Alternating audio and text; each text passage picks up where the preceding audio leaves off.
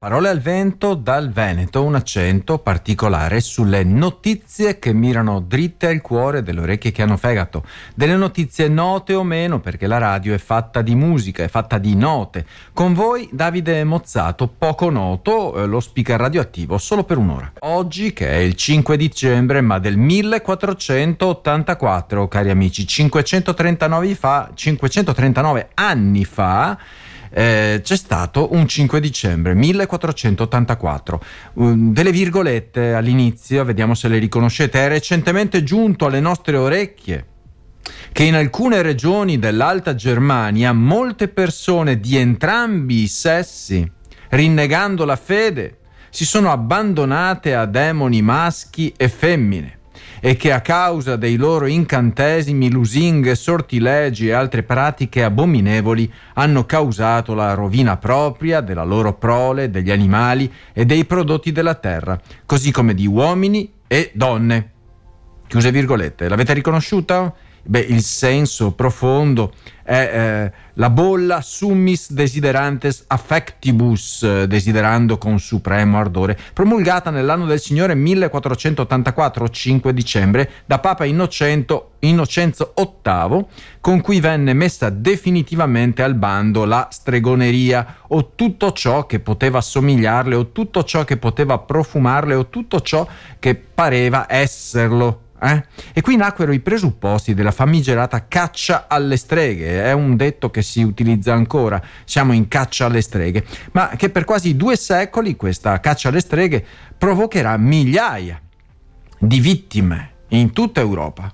Il documento papale del 5 dicembre 1484 in concreto nominò due figure di eh, equilibratori, meglio, inquisitori, i domenicani tedeschi Heinrich Kramer, in, Institor, e Jacob Sprenger, famoso, incaricati di perseguire con estrema durezza maghi, guaritori e streghe che infestavano la Germania con i loro malefici e sortilegi. I due monaci decisero di raccogliere tutta la loro conoscenza e competenza sul fenomeno in una sorta di manuale antistregonico pubblicato con il titolo Malleus Maleficarum. In questo volume si affrontava la stregoneria come fenomeno prettamente femminile, partendo dal delirante presupposto che la donna fosse per natura più soggetta ad essere influenzata dal demonio. Bene, Levatrici, guaritrici, che ricorrevano a infusi, decotti, prostituta erano gli identikit delle vittime predestinate, arrestate spesso per la delazione di un vicino invidioso, magari. Gli inquisitori puntarono molto su quest'ultimo aspetto che consentiva di mettere le mani su persone anche facoltose alle quali venivano confiscati tutti i beni che dovevano servire per la Santa Madre Chiesa. Ecco qui. 5 eh, dicembre 1484, 539 anni fa, è cominciata la caccia alle streghe. Rimandateli a casa, rimandateli a casa, rimandateli a casa. Nel tumulto delle proteste e delle incertezze un gruppo silenzioso, ma non troppo, eh, si fa avanti e sono le mogli dei soldati russi che escono allo scoperto e manifestano con questo slogan rimandateli a casa. Con una storia ricca di coraggio e determinazione, visto i tempi che corrono e visto il regime che corre appunto nel loro paese, queste donne hanno giocato un ruolo fondamentale eh, nella storia russa, spingendo per il ritiro delle truppe dall'Afghanistan, per, per esempio, e reclamando giustizia per i loro cari caduti. Oggi il loro appello è diverso, ma altrettanto carico di significato. Riportate a casa i nostri uomini. Sono oltre 30.000 le donne, distribuite in 29 città, unite dalla volontà di la strada verso casa. La loro richiesta non è contro la guerra in Ucraina, non potrebbero permetterselo anche se lo pensassero perché eh, eh, sarebbero sbattute in carcere, piuttosto invece si stanno mobilitando per riportare a casa i riservisti mobilitati. In questo appello c'è qualcosa di più profondo che va oltre la politica. Eh?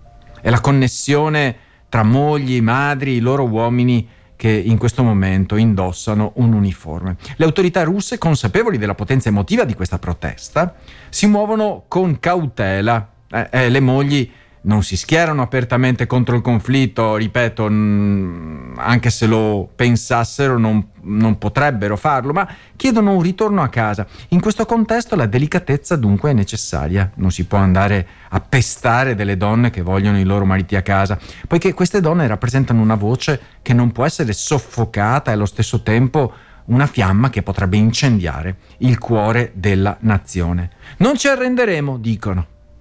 E questa dichiarazione diventa una sfida per il potere. È un richiamo che potrebbe mettere alla prova anche la leadership del, eh, del, insomma, di Putin. Eh, la forza di queste donne, inizialmente indifferenti alla politica, potrebbe rivelarsi il catalizzatore, infatti, di un cambiamento profondo nella percezione della leadership russa. Dietro la richiesta delle mogli di riportare a casa i loro uomini, infatti, c'è un appello potente e profondo. Una voce che quando si unisce in massa potrebbe trasformarsi in una forza inarrestabile, mettendo in discussione le fondamenta stesse del potere e della narrazione che si sta facendo. La storia di queste donne russe continua e con questa la speranza di riunire le famiglie e portare finalmente la pace nella vita di chi combatte, combatte anche contro lo strapotere di pochi uomini. A te cara Federica Brignone che a 33 anni continui a dominare le piste da sci con una grinta e una passione che sembrano davvero inarrestabili, una valanga proprio, eh, solo che la, una valanga che, che, fa lo slalom fra le porte. Eh. Con 23 vittorie in Coppa del Mondo, la campionessa italiana Federica Brignone è una forza della natura che affronta sfide sia sulla neve che nella vita quotidiana. Nel gigante, nello slalom gigante di Mont Tremblant, Brignone ha dimostrato ancora una volta la sua abilità straordinaria affrontando condizioni meteorologiche avverse, vincendo con un margine davvero impressionante. Ho visto la gara, veramente impressionante. La sua determinazione e il suo spirito combattivo sono evidenti a tutti, anche a coloro che non se ne intendono di sci, ma non solo nelle gare, eh, ma dicono che anche nelle sfide quotidiane eh, um, lei, lei, insomma, sappia farsi valere. Afferma eh, nella sua intervista di sentirsi bene fisicamente, di divertirsi ancora, di non aver nessuna intenzione di smettere. Nonostante le voci sulle Olimpiadi di Milano Cortina, Brignone resta focalizzata sul presente e si gode ogni sua discesa. Eh? Eh, la sua memoria eh, per le gare passate è davvero eccezionale, il suo approccio mentale eh, è straordinario e questo contribuiscono al successo costante. Oltre alla sua carriera sportiva, Brignone si impegna attivamente per la salvaguardia dell'ambiente, testimonia. Le progetti come traiettorie liquide testimoniano il suo desiderio di essere non solo una campionessa sulle piste eh, da sci, ma anche una voce sulle questioni ambientali cruciali. Lei, Federica Brignone, continua a sfidare gli standard dimostrando che l'età è solo un fattore di cifre, niente più. La sua forza mentale, il supporto familiare e la passione costante per lo sci sono gli elementi che la guidano, la sua sensibilità la guida, promettendo emozioni ancora più grandi per le sfide futuro. La campionessa italiana è, pronto, eh, è, pronta, in questo caso al femminile, a mantenere viva la sua eh, gioia e a ispirare ge- le generazioni future che sicuramente prenderanno spunto dai suoi successi per cimentarsi anche in questo sport così difficile come lo sci. Legittimo autocontrollo di Massimo Gramellini adesso. Capisco, dice Massimo Gramellini, il giornalista piemontese, torinese. Capisco e l'abbiamo provata in tanti, la rabbia che pervade chiunque vede messo a repentaglio il proprio spazio vitale da ladri o rapinatori. Però, con buona pace di chi si indigna per i 17 anni inflitti al gio- gioielliere cuneese Mario Roggero, un'umanità uscita dalle grotte della preistoria deve imporre un limite ai falli di reazione. Mm. Se insegui i rapinatori ad arma sguainata, peraltro illegalmente detenuta, mentre sono ormai usciti dalla tua gioielleria, non è legittima difesa.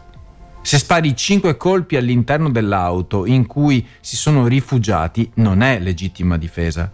Se insegui uno dei banditi già ferito a morte mentre cerca di scappare e vedendolo cadere a terra lo prendi a calci in testa e alla schiena, poi gli, gli punti addosso la pistola ormai scarica, ma tu non lo sai, e premi ancora il grilletto, non è legittima difesa.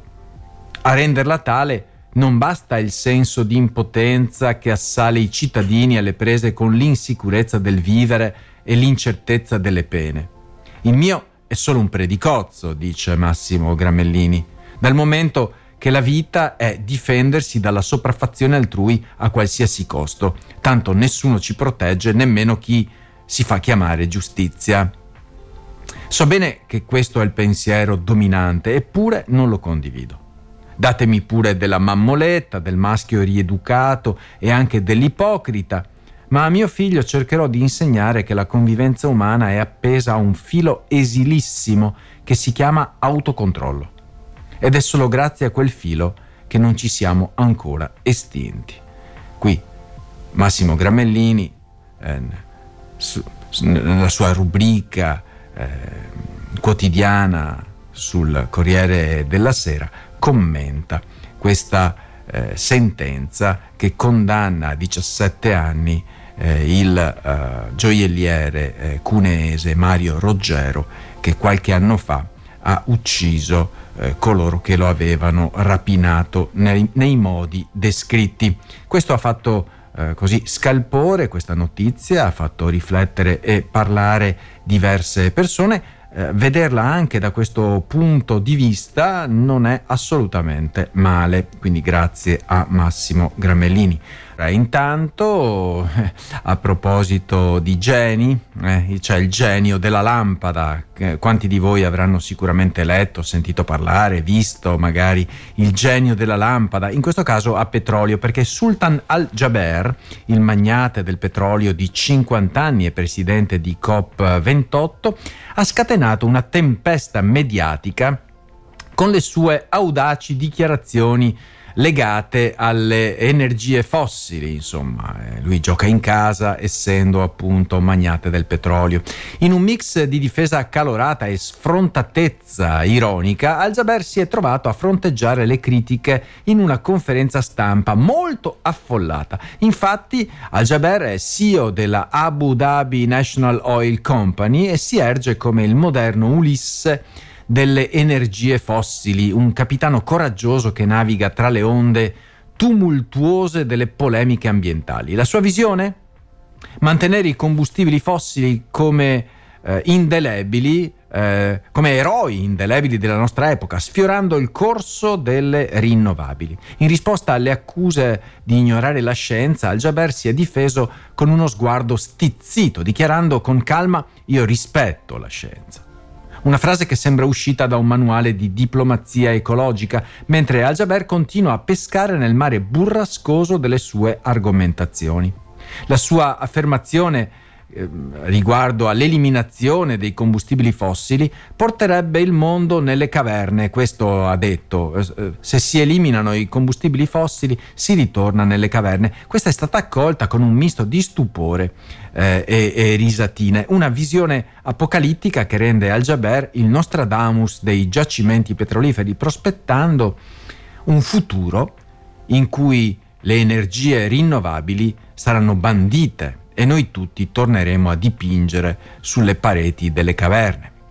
L'Odissea dunque di Sultan al-Jaber eh, ci offre uno spettacolo irresistibile, un capitano del petrolio che naviga tra scienza e polemiche mentre il mondo cerca disperatamente un'ancora nelle acque agitate del cambiamento climatico. E così mentre al-Jaber difende la sua visione, la loro visione, visto che il petrolio ce l'hanno loro, il sipario si alza su un palcoscenico in cui il petrolio è protagonista, ancora, e il rispetto per la scienza è ancora in una sorta di prova generale. In viaggio sarebbe bene puntare verso nord, verso il Friuli, perché la qualità della vita friulana è doc, è doc. E quella di Udine, infatti, la provincia in cui si vive meglio in Italia. Maglia nera tra le 107 città italiane che fanno capoluogo invece Foggia, quindi da, da, dalle Ande agli Appennini, eh, da, dalle Alpi al Mediterraneo. A stabilirlo è l'attuale classifica elaborata dal Sole 24 Ore, giunta all'edizione numero 34. Gli esiti sono piuttosto inaspettati. Sì, è vero, suonano più come delle conferme, il secondo posto di Bologna per esempio in testa all'elenco lo scorso anno e il terzo posto di Trento, quinta sempre nel eh, 2022. Sorprende invece Roma che non va oltre il 35 posto, perdendo tra l'altro 4 posizioni rispetto a 12 mesi fa.